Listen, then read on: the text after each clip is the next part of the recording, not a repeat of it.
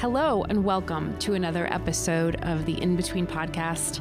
I'm here with my friend Mike. Hello. Our other friend Bethany, who t- typically talks with us, is out taking care of other things today, but she's in good health, so no need for concern on that score. Um, today, we're just offering a short podcast. It's the middle of Lent, and we're all walking through uh, various kinds of limitations with uh, coronavirus right now, and we um, were texting about this and realized that as much as we um, have heard hot takes from a lot of different corners, um, we're not really interested in that kind of a conversation, but we just want to be here as your friends. We also have a special guest. she's not going to say anything, but she's just keeping us company. Yeah. Her name's Alina. You could say hi. What's up, guys?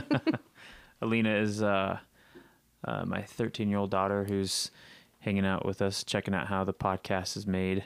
It's great to have you here. Yes, Thanks for is. hanging with us. I was uh, thinking about poetry as a way to get through a hard time, and I would like to say that this is a not just a light, cheesy idea, but this is a time tested, historically sound method of handling hard times. Um, a lot of poetry comes out of wartime, a lot of poetry comes out of various um, struggles. And so it seemed appropriate as we are thinking about like how do we okay so for me i'm having a lot of anxiety about family members who have vulnerable health things like that so to try to stay in the moment and not game out scary scenarios mm-hmm. i'm trying to practice mindfulness and poetry is a way of training yourself to stay mindful.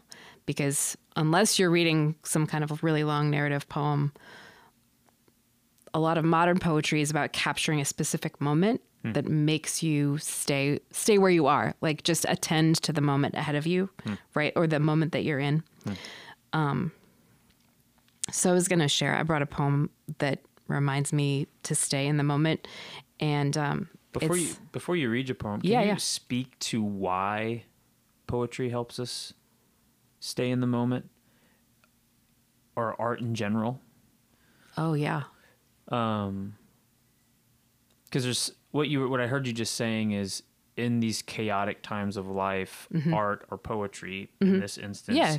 is something that makes sense of the chaos, kind of puts order to the chaos. Is that what you're saying? i don't know if i'm saying that it makes sense of chaos Helps us deal with the chaos. helps i i think it helps us stay present um and i think it can tell the truth about chaos tell the truth. Yeah, yeah, and there's something grounding about having that experience of having someone else put parameters on the chaos that you experience so if you think about like picasso's painting that he painted after world war one the guernica i think it's called.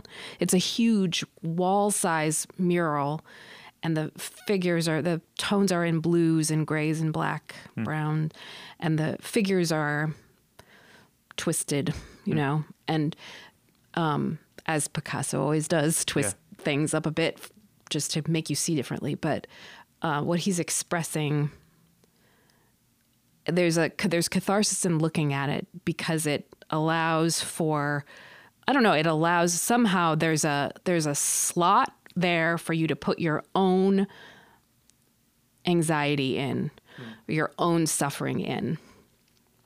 And like there are going to be a million people who've said way smarter and deeper better things about all this so i'm just fumbling along. But um, poetry is the same way for me. Uh, it just kind of creates a container yeah. for whatever's going on in the moment. And I will say, like, in times of truly intense sorrow, poetry doesn't matter to me at all, and and paintings don't matter to me at all. So, um, you know, it's not it's not like when you're truly in the crucible of something painful.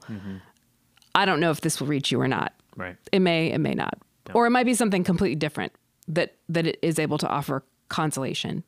But what we what we can do is um, train our sensibilities so that we are able to receive uh, messages of consolation when they come.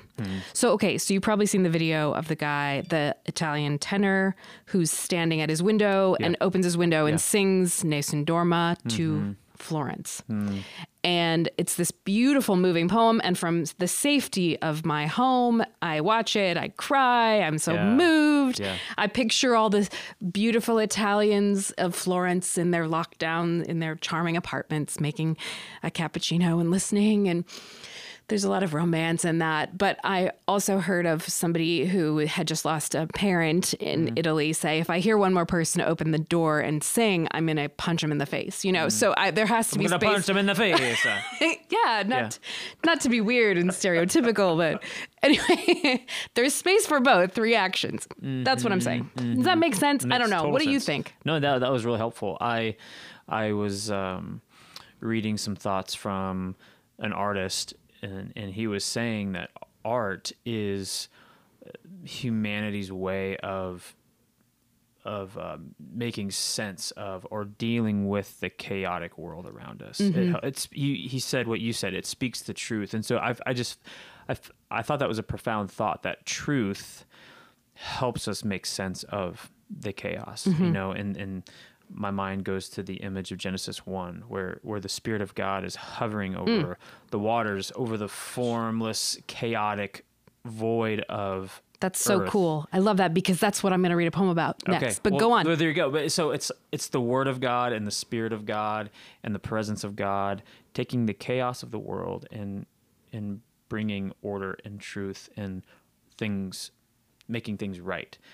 Now, I, I'm not saying that art and poetry make things right, but I think it helps us see things differently so that we can respond rightly, respond in truth, uh, respond in maybe an ordered way that that the rest of the world doesn't respond with. It responds with chaos upon chaos, and um, uh, so I, I I've been reading uh, artist thoughts on that, and I'm I'm I'm anticipating the poetry you're going to read to us today to kind of help us um, respond in an ordered way to the chaos around us. I love that. That's a good thing to aspire to. yeah. I've been like really discouraged by the lack of order in my own soul through this whole thing. So I'm trying to have some compassion for that side too. Yeah. Do, okay, do you know that you've probably heard this somewhere that um, in the Lord's Prayer, that line, lead us not into temptation, Yep.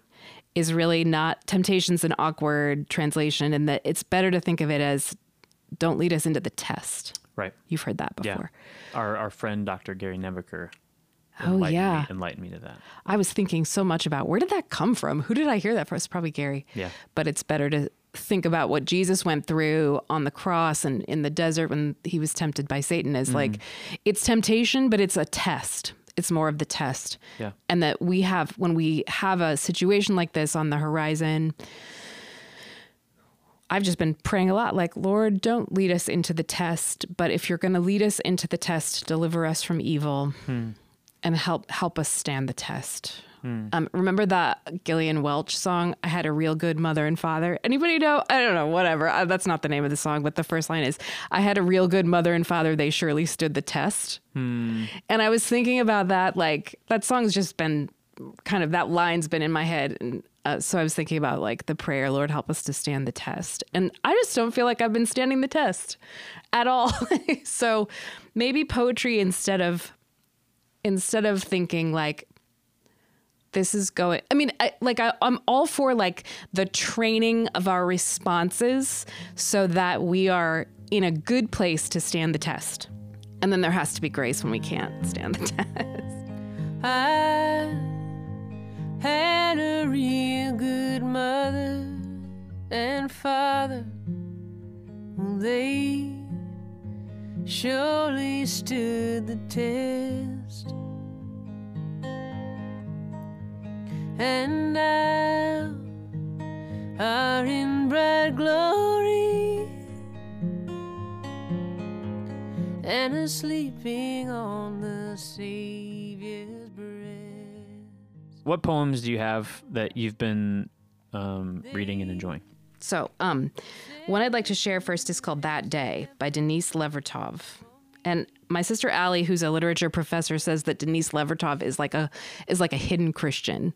Like she's not known as a Christian poet, but she's a person of faith. And so whenever I read her poetry, I always think about that and like look for little indications of where she's coming from. And I like this one because um, it's all about the it's all about staying in the present and appreciating the beauty in a specific moment. But then she also nods to the spirit of God hovering over the waters, like you hmm. just did. So I love that. Okay, that day by Denise Levertov. Across a lake in Switzerland, fifty years ago, light was jousting with long lances, fencing with broadswords back and forth among cloudy peaks and foothills. We watched from a small pavilion, my mother and I, enthralled.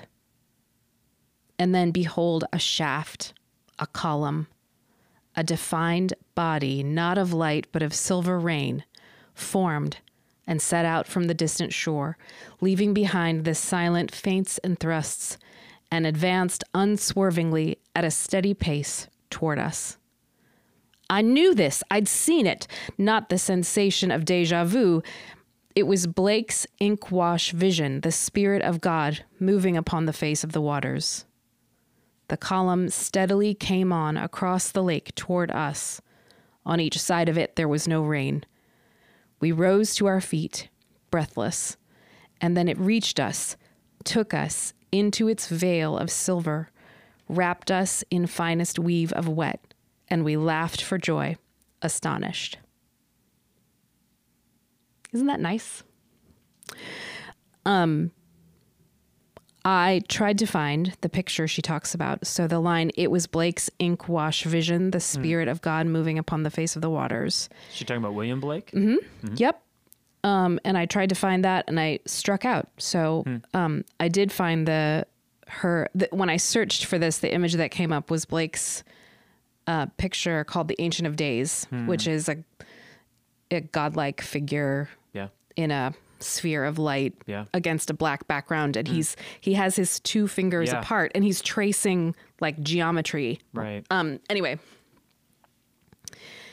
Uh but i love that poem for the specificity of it and again for the way that it it trains my mind to be attentive to specific moments like this specific moment.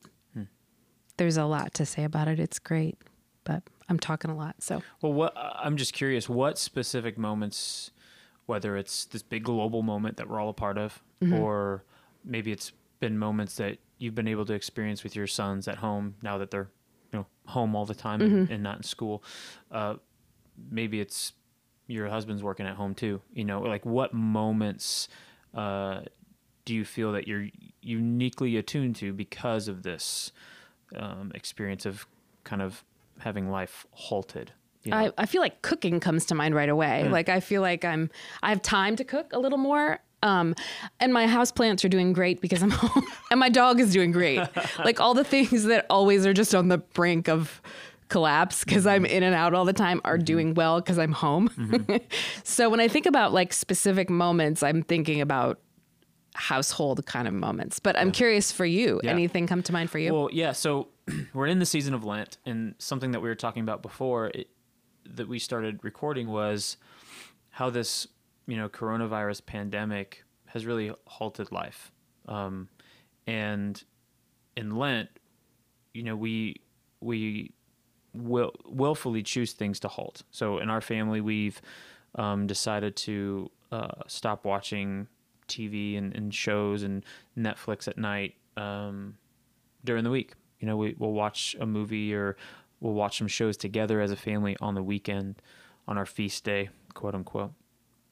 And um, so having the kids home, having moments where we just can't go anywhere. We can't do anything. We can't fill our schedules with things. I'm feeling uniquely attuned to how how often I just want noise or or or um you know things going on in the background.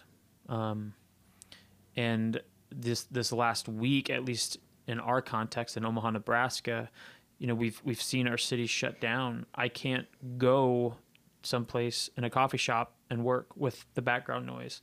I'm not allowed to sit in a coffee shop anymore. I can't go out to eat with friends. Um, I have to stay home.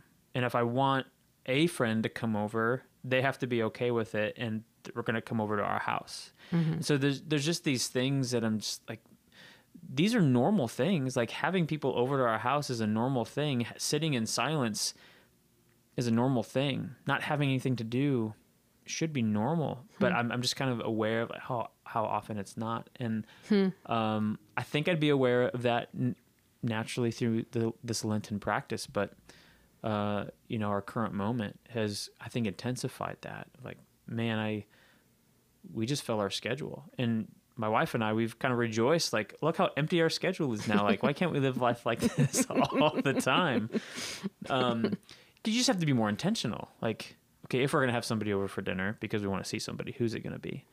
And we just can't be flippant with our our life. You know, you have to be a little bit more intentional. So I don't know. Those, those are the things uh, off the top of my head. I'm like, I'm. I feel like I'm just more sensitive to, um, how how busy, uh, uh, unnecessarily busy we are, and how how noisy life is. Do you what do you think this is going to mean for us all when it's over? Like when when we get through it and we start to re-engage, do you expect Yeah. it to make a difference in how you think about your time? I think so. Um, I think so. I mean, we we went on a um, ministerial sabbatical year and a half ago, almost two years ago, and there were some some things coming out of that time where you know we were we just shut a lot of the noise off. We shut a lot of we shut down a lot of the commitments. We actually went out of town for a long period of time, and we're just with each other as a family. Um, and we said, "Hey, let's continue these things in our life. Some some of these practices, and some of them we did a good job. Some of them I can't even tell. I couldn't even tell you what what those practices were because we haven't practiced them. And so, I think what will feel uniquely is that pull back into what normal was, um, and I think it it's an it'll be an opportunity, an invitation from God for Christians in particular to say, can we live in a distinct way where we stand out from hmm. what normal was? Hmm. Interesting. Because the rest of the world is going to go back to mm-hmm. normal. How can we as Christians live in a distinct way, living in the normal but not being of the normal? Right. You know, to steal language from um, The Bible, the Bible, you know, that book, whatever it is. wha- whatever passage that is. Hey, I wondered if you would read up the poem that you texted to Bethany and me Yeah. a few days ago. Yeah, please, please do. It's really good. Yeah, so I mentioned last time uh, I've been reading, uh, following on Twitter, this poet, author, John Blase, and uh, he sends out these writings every once in a while. And last week he sent out this poem called "Love in the Time of Corona." Um, it goes like this: It was inevitable, the scent of a bitter bloom, rising, opening, reminding us, au contraire, you are not gods. Who shall be found still standing in fields of green once this virulent spring was wrung its deadly course? For starters, he who hath clean hands stayeth home and not toucheth her face. Yet this we do know little will be as it was before. Little, that is, but love. Uh, it's interesting midway through that poem if you're when you hear it read you miss that when the poet writes um remind is it reminding us Yeah, it was inevitable, the scent of a bitter bloom, rising, opening, reminding us. and the us is a lowercase u dot s so he's talking about like our sort of national sense of confidence Yeah. and he's saying au contraire you are not gods The United States. Yeah. We are not gods. yeah, interesting that's an interesting little um thing that a little visual trick that you don't get when you hear it read Well, and and it kind of goes back to what we were talking about earlier and how poetry tells us the truth. And how Right. it kind of helps us see in this current moment, okay, this moment of coronavirus, he's telling the truth about this mentality in the United States, uh, you could say even the West, Right. um, that we are the makers of our own destiny. We are divine. You know, we are gods. Yeah. And and this moment tells us that we're not, because our our medical uh, follow up to this event has been slow. It has not progressed as fast as other countries. Um, you could say our government is has been slow, and the things that they're doing well even are are going to fail because they're human structures, and so there's just this overwhelming sense of we have to figure this out. But what the poet reminds us is that no, we are not gods. This is a, an invitation from the Almighty God of the universe to say, hey, you are not in control. Mm-hmm. I am. Mm-hmm. Well, it sounds like the perfect time to end with a prayer from the Book of Common Prayer. Uh, there are a number of prayers in the Book of Common Prayer that apply to a time like this. And I like the one because this is the one I need. It's the prayer for quiet confidence. So I'm going to end by reading this, and um, we'll see you again uh, soon for an episode where we converse a little bit about the Psalms. Here's the prayer for quiet confidence from the Book of Common Prayer.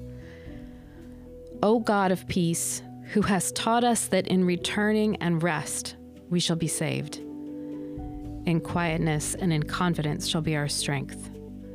By the might of thy Spirit, lift us, we pray thee, to thy presence, where we may be still and know that thou art God. Through Jesus Christ our Lord. Amen.